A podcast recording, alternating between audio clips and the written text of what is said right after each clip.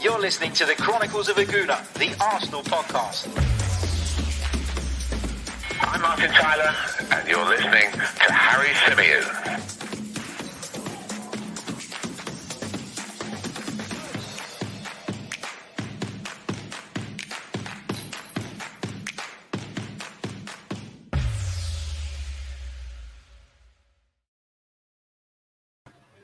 Hello and welcome to the Chronicles of a Gooner, the Arsenal podcast brought to you by 90 Min. As ever, I'm your host, Harry Symeou. The sun is shining here in London.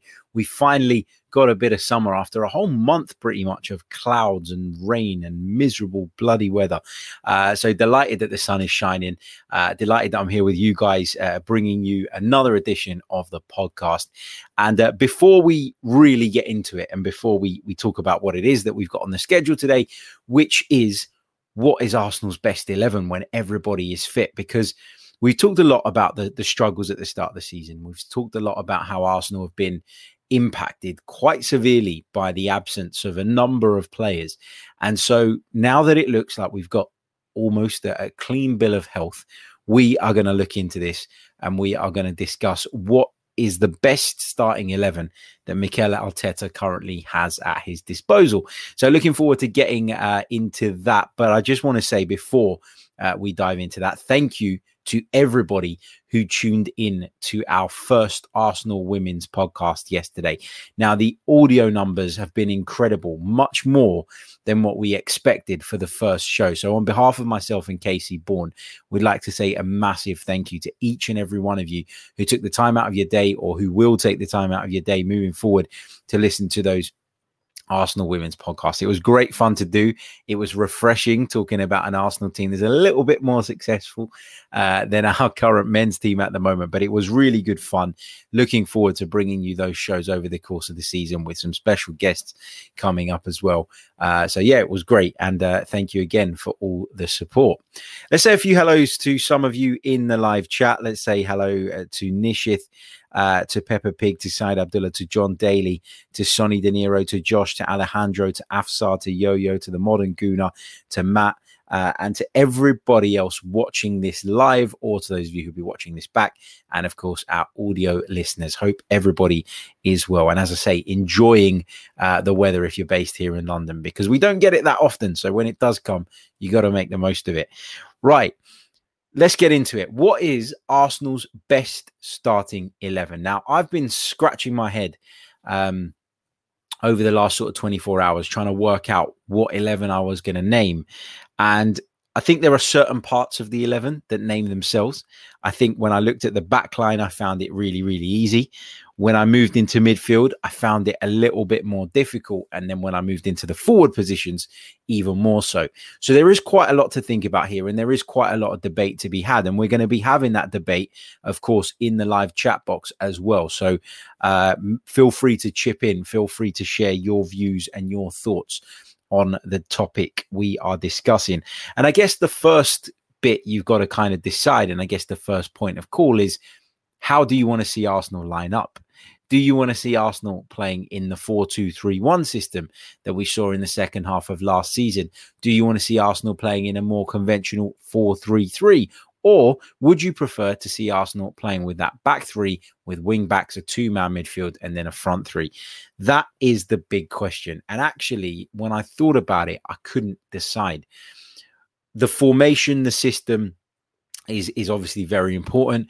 I think there will be games where we are better suited to the 4-2-3-1 and I think there will be games where we're better suited to playing with the 3 at the back. So, I'm going to name my best 11 in both of those two formations. I think it's really, really important that Arsenal are able to switch between the two depending on the game coming up.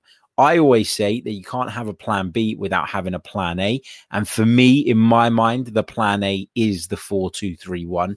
However, I also acknowledge in games like the game against Chelsea, like the game probably against Brentford as well, uh, we do need to be able to revert to that back three sometimes. Again, I don't think Arteta got it wrong in picking the back three against City either. I just felt like some of the personnel choices were a little bit strange.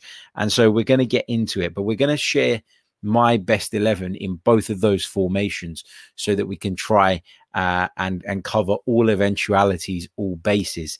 And uh, let's kick off then with the four two three one. So I had to think quite long and hard about the goalkeeping situation because I've always been kind of torn on Bernd Leno. On the one hand, I've always thought he's an incredibly good shot stopper, somebody who at times can pull out the kind of save that you know could keep could earn Arsenal points, that could win Arsenal games, that could be the difference between winning or losing. And there are plenty of goalkeepers over the years who have had that ability but at the same time have been a little bit vulnerable in certain situations. And that is how I feel about Bernd Leno. I do feel he's a little bit vulnerable when it comes to set pieces. I don't feel he's as dominating of his area as he could be. I think he's one of those goalkeepers that prefers to stay on his line. And I personally, and again, this is my personal choice, prefer goalkeepers that do come out and claim balls where possible, uh, where there is not that big a risk, you know, where the opportunity presents itself. I want to see my goalkeeper come out and take the pressure off of his defense. And I don't feel like Bernd Leno does that well enough. I also don't think that Bernd Leno is good enough when it comes to distribution. Now, we've talked a lot about that. We've talked a lot about that being one of the primary reasons that Arsenal identified Aaron Ramsdale as somebody to come in. Is Aaron Ramsdale's distribution top, top level? Is it Ederson levels? No, it's not. But it's better than Bernd Leno's, in my opinion. I think he does have a better range of passing. I think he's better at decision making in those situations. Do you go long? Do you go short? I think more often than not, Ramsdale makes the right decision, whereas Leno, for me, and again, this might sound like harsh criticism, has been a bit of a robot in that sense. As in terms of Mikel Arteta clearly wants Arsenal to play out from the back, and I think that Bernd Leno has struggled at times to differentiate between when he should follow the manager's instructions to a T and do what it is that the manager's asking, and and when he should actually go long, ignore the manager's instructions, if you like. I know no manager wants their players to ignore them, but I don't think Bernd Leno makes those decisions well enough, enough of the time. And that's my big, big issue with him. Having said that, it sounds like it's really clear cut, doesn't it? That I'm going to put Aaron Ramsdale in goal, but it's not that clear cut for me. It is a problem. Uh, it is a decision that I really, really struggle to make because you know, with Ramsdale, there are question marks over him as well. We've only seen him playing an Arsenal shirt in that very, very comfortable Carabao Cup win at West Bromwich Albion. And people had reservations about Ramsdale when he came into the club because of his time at Sheffield United and Bournemouth. This is not clear cut. This is not straightforward for me. But if we're going to keep talking about Arsenal building for the future, if we're going to keep talking about the fact that we're going to have to probably accept that for a while the results are not going to be at the level that we want them to be in order for us to eventually get back to where we want to be, then I think that you have to lean towards Aaron Ramsdale. I really do.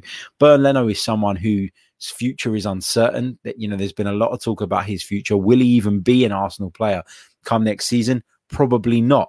And Mikel Arteta has to find the balance here between finding the players that are going to get us results today, now, so that we can maintain that minimum standard that is expected of a club like Arsenal. But equally, he's got to build for the future. Otherwise, what was the point in spending all that money on Aaron Ramsdale? And what was the point in spending all of that money on a group of players with very much the future in mind? So for me, I'm going with Aaron Ramsdale as my goalkeeper. Now, feel free to disagree in the chat. Let me know why you disagree if you do.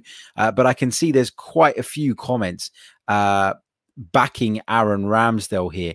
Uh, let's see what we've got. Let's see what we've got here. Um, Yo Yo says Leno is no better than the likes of Niemi, Friedel, and Jääskeläinen. Wow, you're taking that back a bit.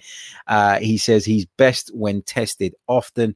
Uh, Sean says Leno reminds me of Shay Given. Uh, Adam says um, interesting. I think Ramsdale communicates more than Leno. I don't disagree with that. Um, Mishane says, no need to explain. Ramsdale in no debate.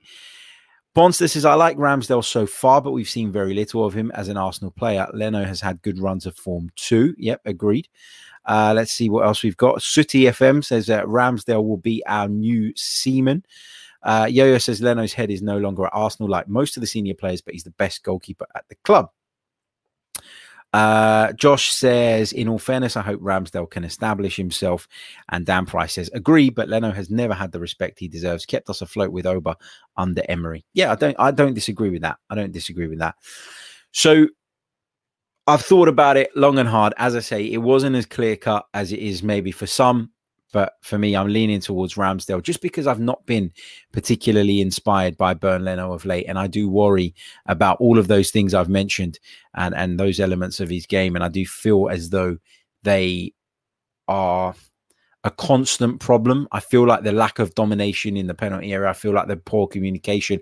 And I feel like uh, the poor distribution is is something that keeps cropping up every single week with Arsenal, and that really um, that really does frustrate me. I think when you make the same mistakes over and over again, you got to start to ask questions. And that's why I've lent towards Aaron Ramsdale on that one.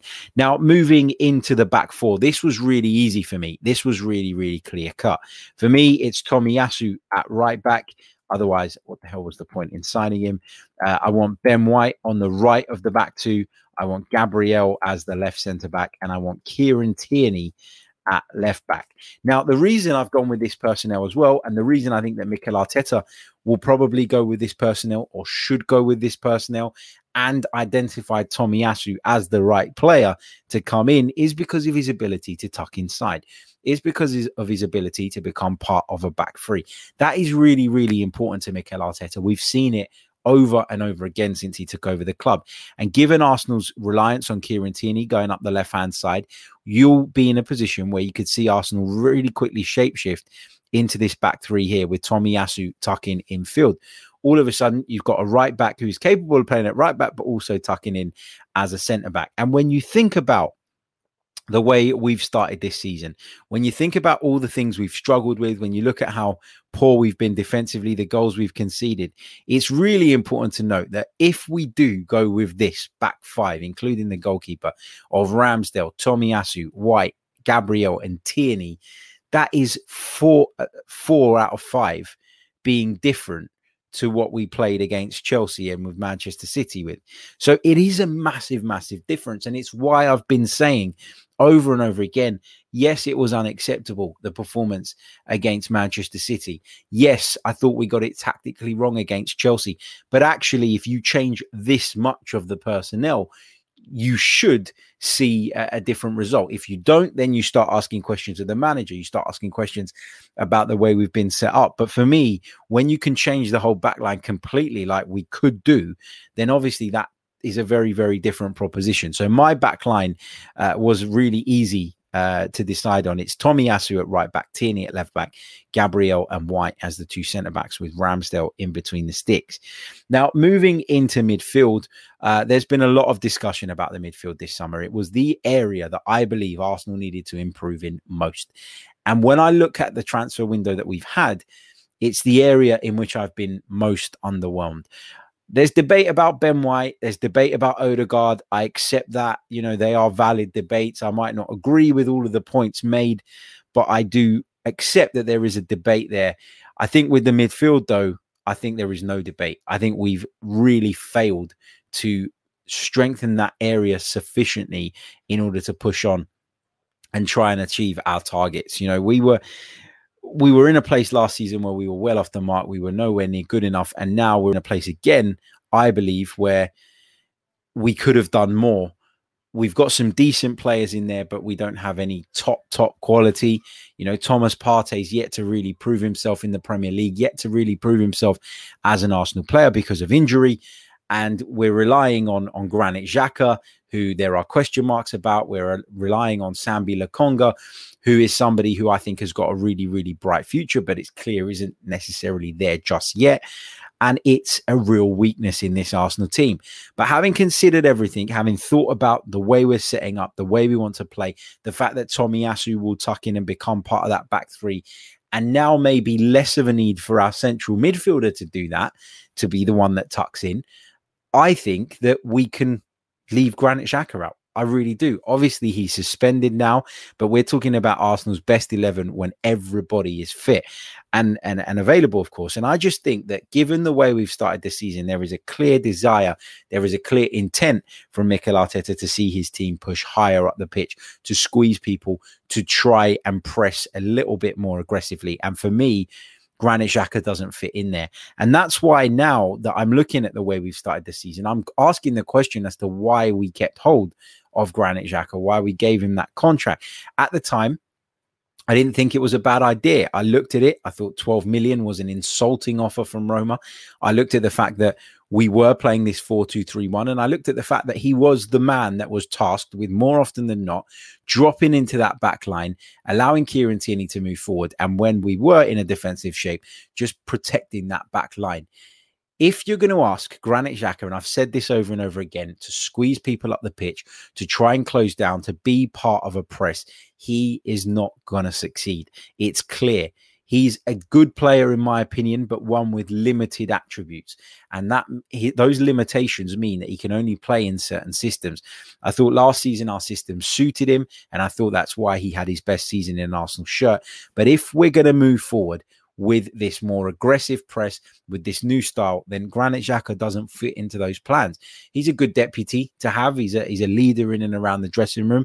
I know a lot of people have taken issue with off the field stuff over the last uh, few years. I know people have taken issue with some on field stuff as well, but I still think Granit Xhaka can do a job in your squad. I just think if you want to press, if you want to be more aggressive, and if you are looking to build this team, then you need to go with Lokonga alongside Thomas Partey. You need to give Sambi Lokonga the game time.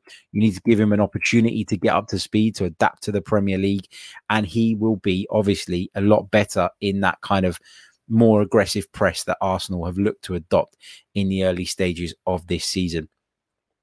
I think that there are question marks around the compatibility of Lokonga and Partey at this point. Obviously, we've not seen them play together, but when I think about the two, I feel like they're a little bit similar in what they like to do. They obviously play in a deeper midfield position, but both are quite keen to progress the ball forward quickly. Both are very good at breaking the lines. And I wonder if actually having both of them, you know, yes, it might feel like they're a little bit similar, but does that give us a little bit more impetus on the counter attack? Does that allow us to move the ball forward with both of them having that capability just that little bit quicker, that little bit quicker that makes all the difference when trying to catch defenses out? I don't know. You know, we're going to have to see. It's an untried and untested partnership. And I'm kind of at the point now where we've seen at the start of the season, obviously, we got players missing.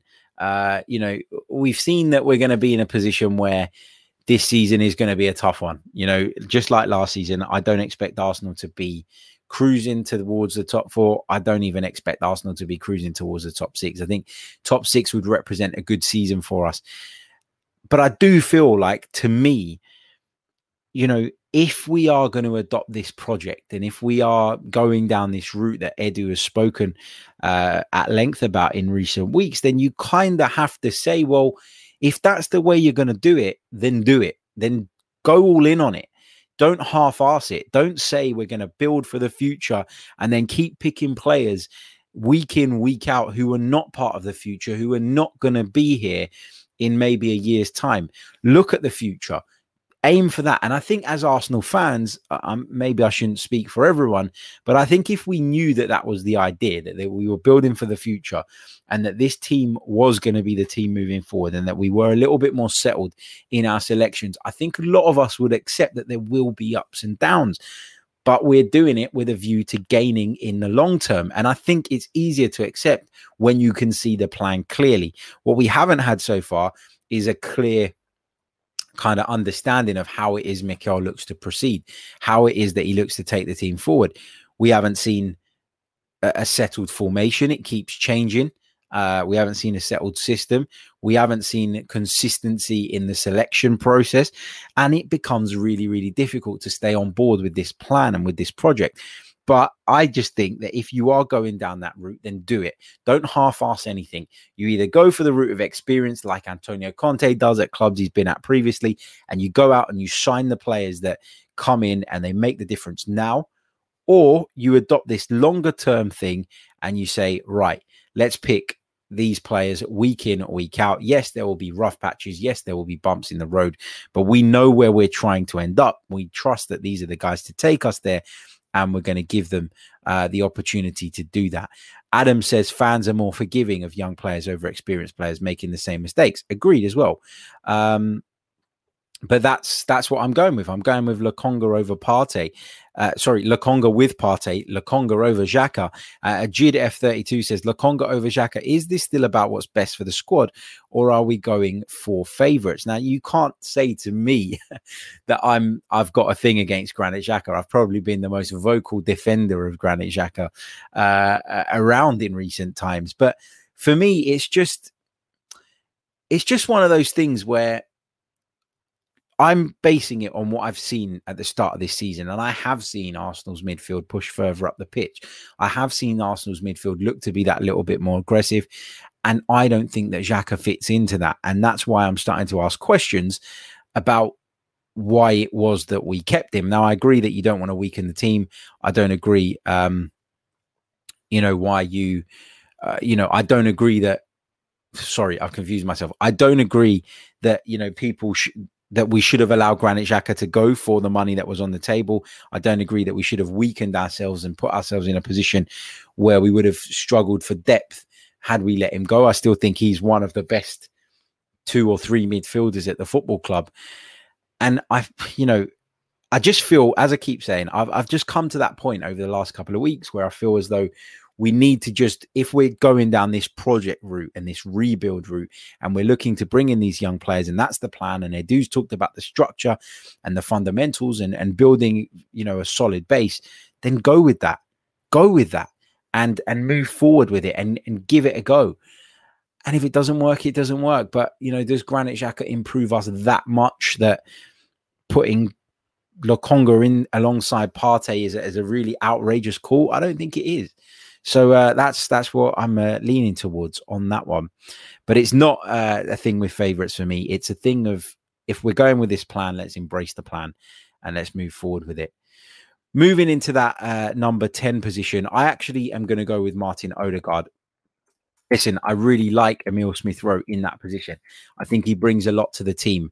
But when I explain the rest of my selection, I think you'll understand why I've gone with Odegaard over ESR in that particular position. And the, the one attribute that I think Martin Odegaard has that maybe Emil Smith Rowe doesn't, maybe Emil Smith Rowe will pick it up over time, maybe he'll develop in that sense. But I do think Martin Odegaard is a lot better at releasing the ball quicker, at spotting a pass quicker and playing that pass and executing that pass and releasing teammates. I think with Emil Smith Rowe, he's got a lot of things going for him. I love the way he carries the ball. I love the way he dribbles. I love the balance that he shows. I love the way he can get to the byline and still has that presence of mind to look up and pick out a player rather than just aimlessly putting the ball into the penalty area. But I just think in that position, it's really important, particularly if you're going to go with the front line that I'm going to go with, that you have a player that is capable of spotting and exploiting those gaps sooner rather than later. I feel like ESR just takes a little bit too long in that sometimes and prefers to carry the ball rather than release it, in which case he could fit into my team somewhere else. So Odegaard is the man for me in that number 10 position.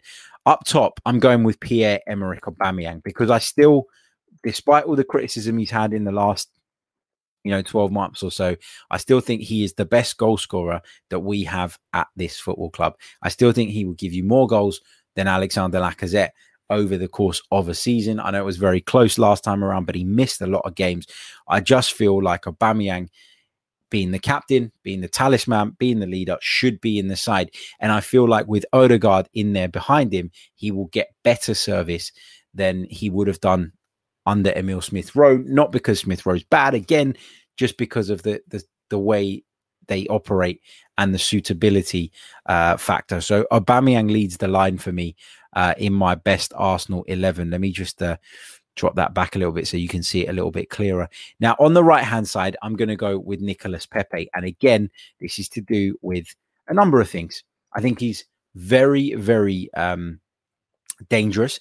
I think he's had bad games in an Arsenal shirt. I think he's always been haunted by the fact that Arsenal paid 72 million pounds for him. That conversation is always there. It never goes away, and you know it won't because of that price tag.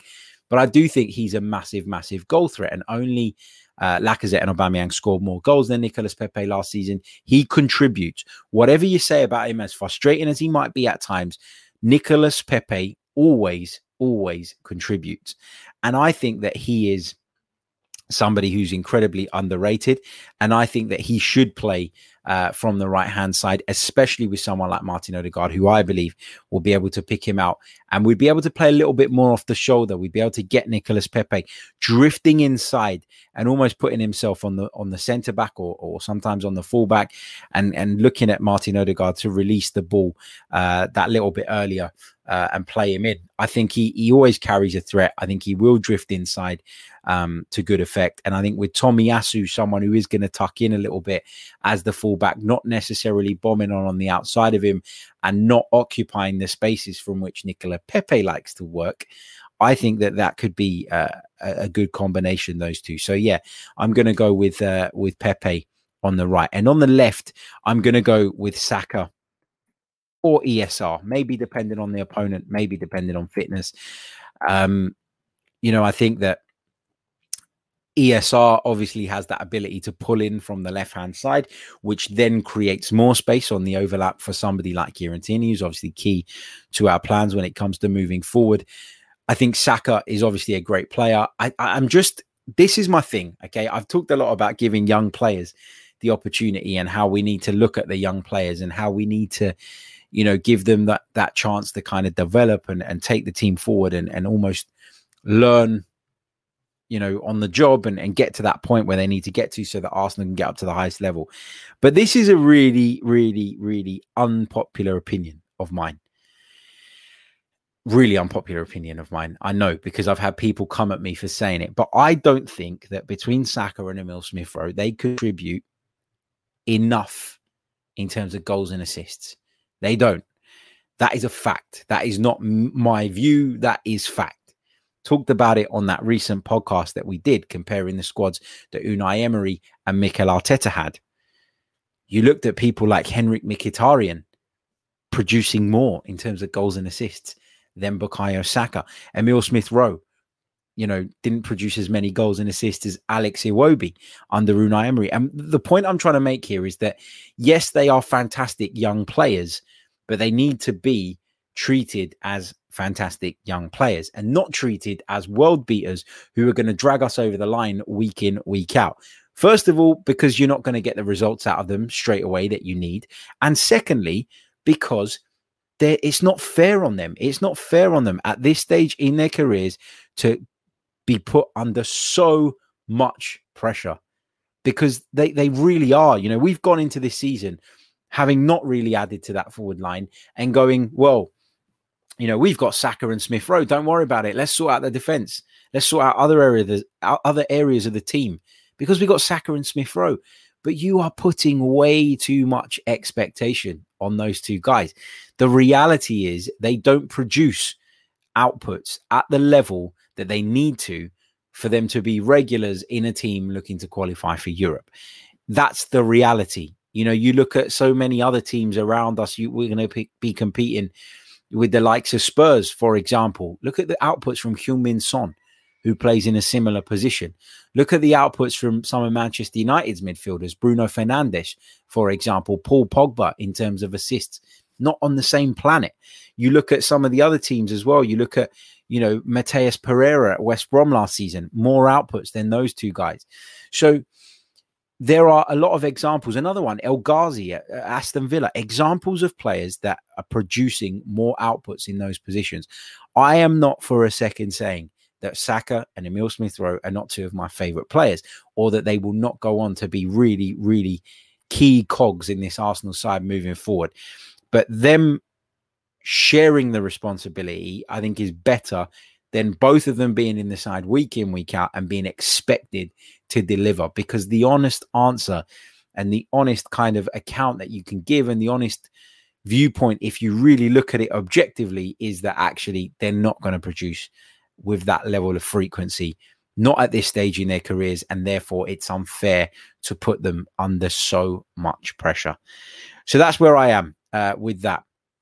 Give them game time. You know, we've got the cup games as well. Give them opportunities, of course. I don't know that all of them will be fit all of the time. And so Mikel's going to be forced into making changes, I'm sure. But for me, those two players, as Nikomo says, are a little bit overrated among the Arsenal fan base, not because they don't have potential, but because they're not there yet. And we have to be realistic about that. Personally, it's one of the areas I'd have addressed as manager uh, over the summer because I felt that it was an area where we did we, we were painted almost this false picture that they are ready, but they're not. You know, the new contract for ESR, the new contract for Saka before giving ESR the number 10 shirt. Great. You know, I do think he is part of the future of this football club, but that kind of painted this picture that he is ready to lead us right now. And actually, I think that Martin Odegaard is more ripe than Emil Smith Rowe at this moment in time. It's one of the reasons I wanted to see him sign. And the fact that he's a little bit different um, is is another reason why I wanted to see him come in as well. So that is my strongest Arsenal eleven at this moment in time, if everybody is available. Ramsdale in goal, Tomiyasu, White, Gabriel, and Tierney across the back line.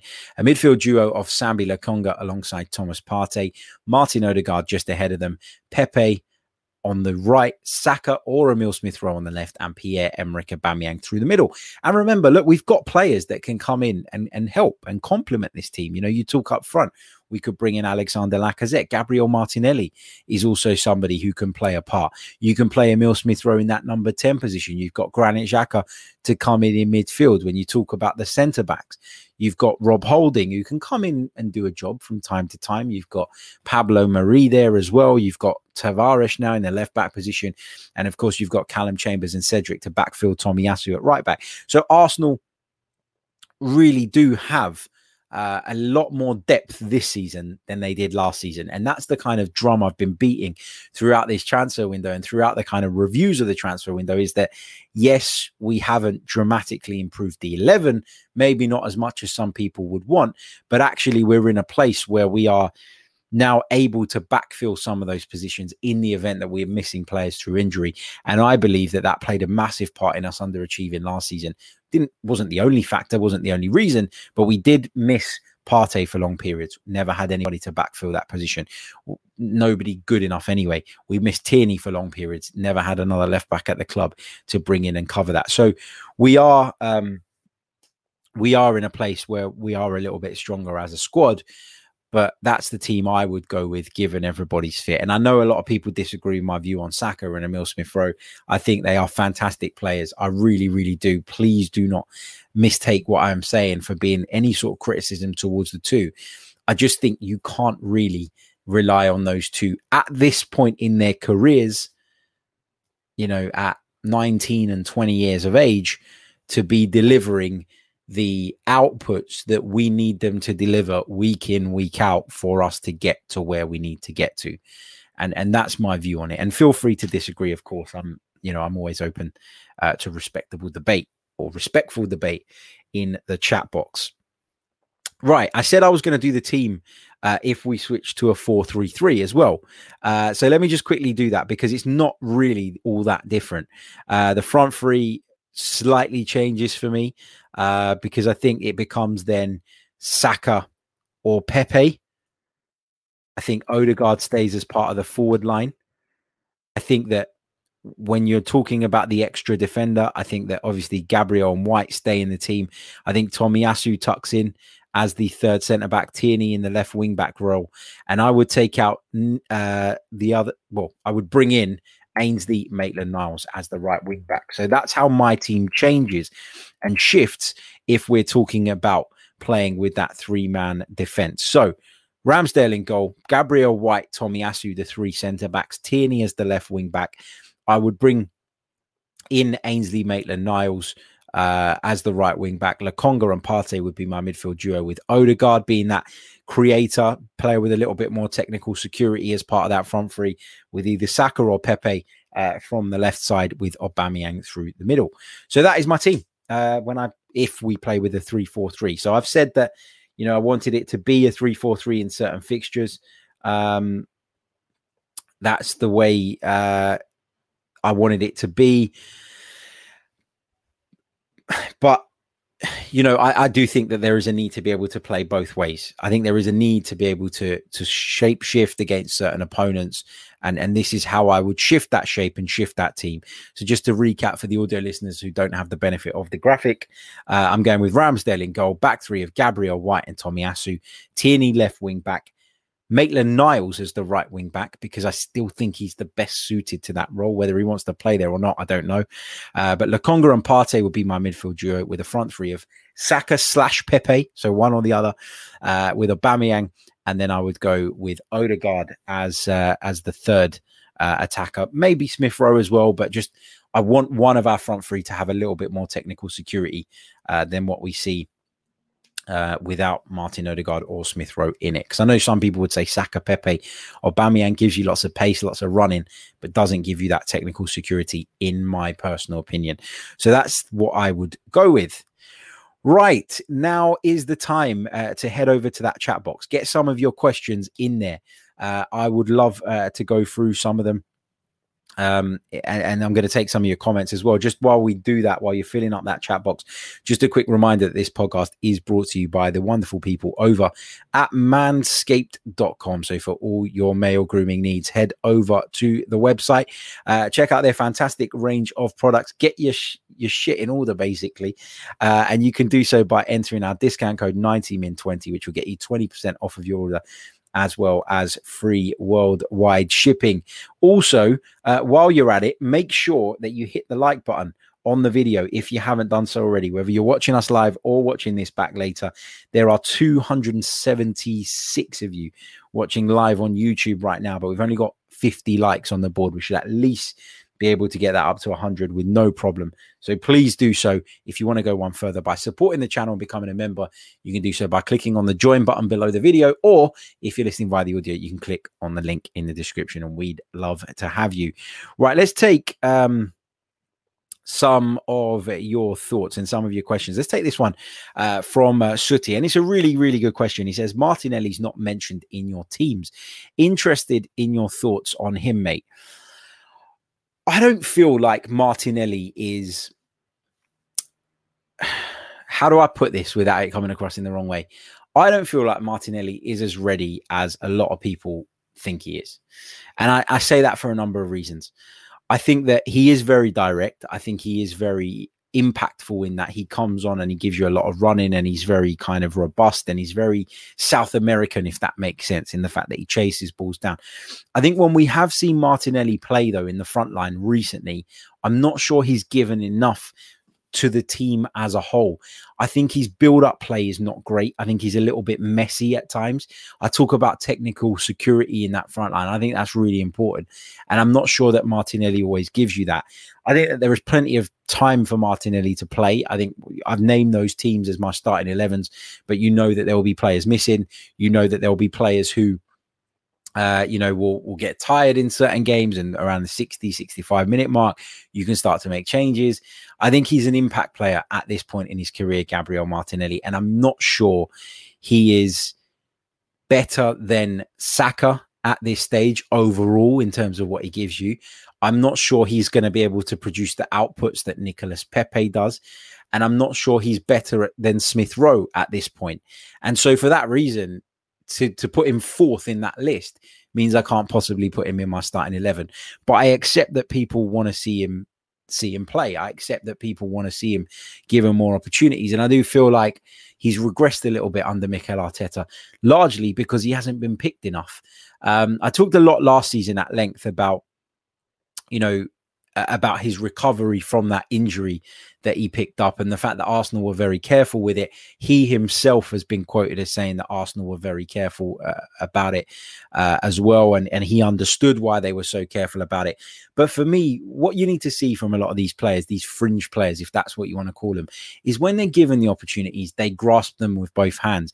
And I think during his days under Unai Emery, and again, you could put a lot of that down to the playing style, I felt Martinelli grasped those opportunities every time they came along. Every time he played in Europe, he was brilliant.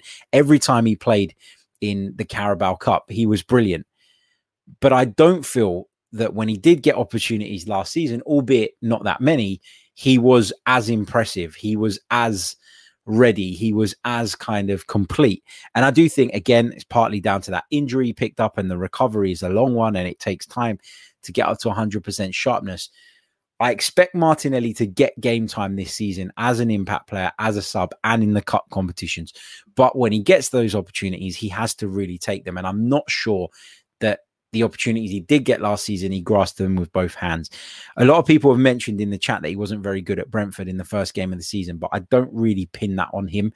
I don't think he should have played. I don't think you know he's he'd came he'd come back from the Olympics, wasn't at tip top condition, and due to those COVID cases, we had to throw him in. So I don't really hold that against him, but I do want to see more from Martinelli when he does get the opportunities this season to tell me that he is 100% ready. And I actually, a lot of people have a big gripe with Arteta about the treatment and the handling of Martinelli. But when you look at some of the performances of late, you can't really have too much of an argument with that. What we're seeing in Martinelli or, or what we're wanting or expecting from Martinelli is based on what we saw from Martinelli 18 months ago and not necessarily what we've seen from him in the last 12 months. And that's the that's the difference, you know. So th- that's where I'm at. I'm on it, but I know that there'll be people with a different opinion, and that's fine. Uh, it's just how I see the situation at this moment in time. Mr. Master says, uh, Do you think Arteta should be sacked now? If yes, then who will replace him? Will it work? I personally think we should give him time, at least until January. I think if it turns out good, then we keep him.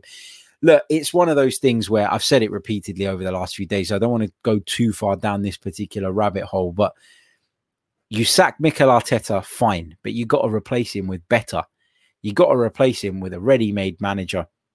For example, Antonio Conte. I'm not saying that that's close to happening, but you've got to replace him with someone of that ilk who you believe will take the club on to the level that we need to be at immediately. If you're going to sack him to bring in another, let's say, project manager, then you've pulled the plug on this project too early, in my opinion. That's my personal view it's all dependent on who you're going to bring in. It's like I've got, a, I used this analogy yesterday. I've got a car that I love, but if somebody offered me a brand new Porsche, I'd swap my car. Doesn't matter that I love it and that I like it and it's the car that I wanted. Actually, if somebody offers me a, a car that's undisputably an upgrade, then I will take that and I will move forward. And that's the way I see the Arsenal managerial situation. If you come to the table with an option a realistic, feasible option who is ready and willing to join the club now, then let's do it.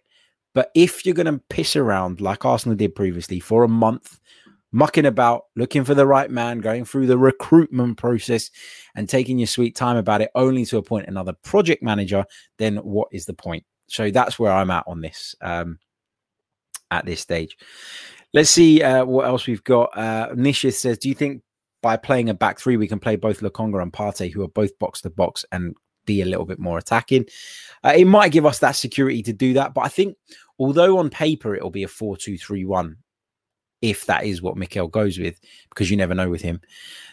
I do think a lot of the time it is a back three. I do think that Tomiyasu will become part of that back three when Tierney bombs on. And there you've got that little bit of added security and that allows Lokonga and Partey to, to play together. Lokonga's talked about people telling him in the past that he's better as a number six, that that's his best position.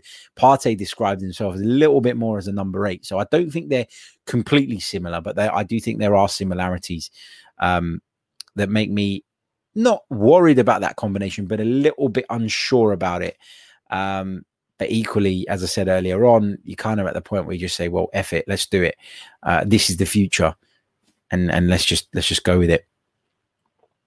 Let's say this one from uh, Bonstay says, unrelated to the current squad, but why do you think Saliba chose to play in France instead of England if he wants to break into the Arsenal side? I think it's about comfort. It's about being in his comfort zone. And I think actually that, look, I'm not I, I, don't even know what to say about the Saliba situation. And I'm always reluctant to get too deep on this because we don't really know the ins and outs of it. We don't really know what went on behind the scenes. But I think the fact that he keeps wanting to go back to France kind of tells you that he doesn't really back himself in the Premier League. And he, he's come with this big fee and he kind of feels as though Arsenal owe it to him to be starting him week in, week out because of the fee that they paid for him. A fee which, by the way, was over the top and, and a fee which was part of why Arsenal moved uh, Raul Sanllehi out of the door. So I think the fact that he keeps going back to France is is a sign that he obviously feels more comfortable there And I worry about that because I would have, if it were me, I would have said, well, yeah, let me join a Premier League club. Let me join Newcastle United or whoever else was rumored to be in for him so that I can get up to speed with the league. Am I going to have difficult moments? Is it going to be very different to playing against Arsenal? Yeah, but I need that adaptation period. And I think even if even after this loan move to Marseille, there are going to be question marks again about whether, whether Saliba can cut it in the Premier League. And we shouldn't have those question marks three years into his Arsenal career. So that's an, an issue for me. I think that the good thing, though, and the better thing about him joining Marseille than when he went to Nice last season is that he is joining one of the big boys of French football, one of the clubs where the expectation is there every single week. He'll be playing in Europe as well, which is obviously great experience. So I do think there were worse clubs he could have joined. I think Marseille is actually quite a good fit. But me personally, I'd have preferred him to stay in the Premier League for the reasons I've just mentioned. Uh, let's see uh, what else we've got. Uh, Paul Gaia says he doesn't back himself talking about Saliba, but has never been given a chance. Oh, Harry. Yo, so why didn't he back himself to go and join a Premier League club then? We know Premier League clubs were interested. You know, why why not? Why not? I just can't get my head around why he wouldn't say, you know what, Mikel, if he feels that aggrieved about being left out, why wouldn't say, right, let me go and join one of the clubs that you're competing against in the Premier League then, and let's see how we go. Let's see how we go, and I will show you that I am ready today to do it in this league. And he didn't want to do that. He had no intention of staying in the Premier League. Okay, you know, some of the clubs that were interested aren't the most glamorous of options. I accept that. And Marseille is a much bigger and glamorous club. I get all of that.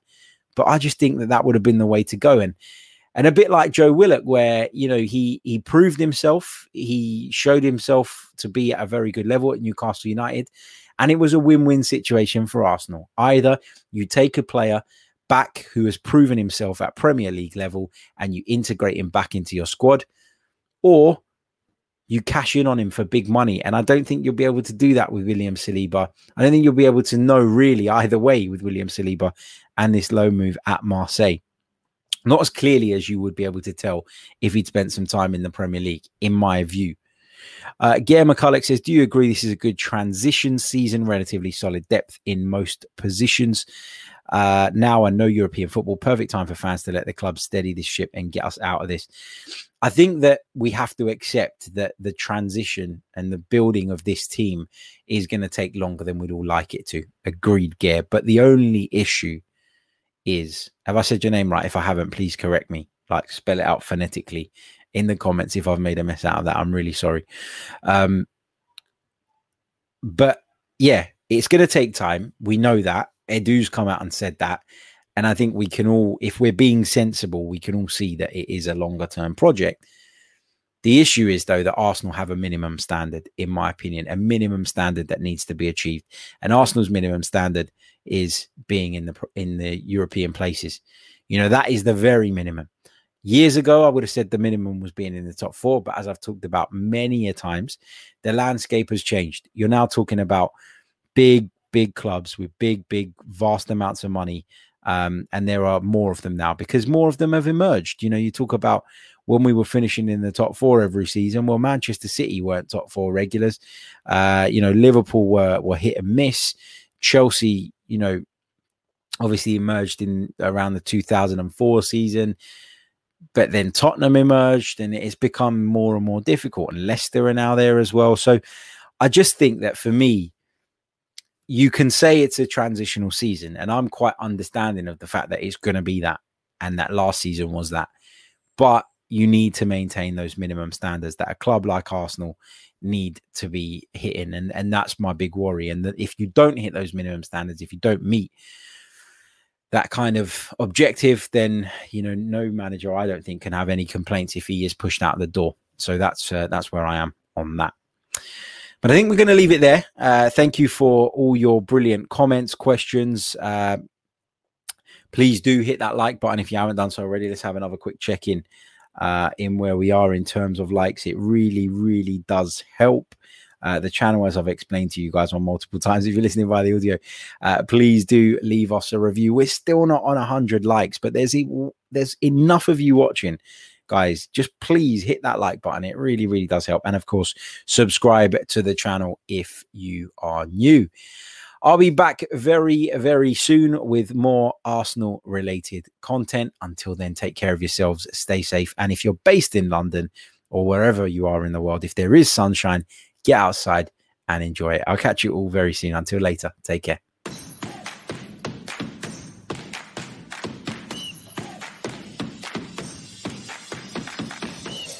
You're listening to the Chronicles of a Gooner, the Arsenal podcast.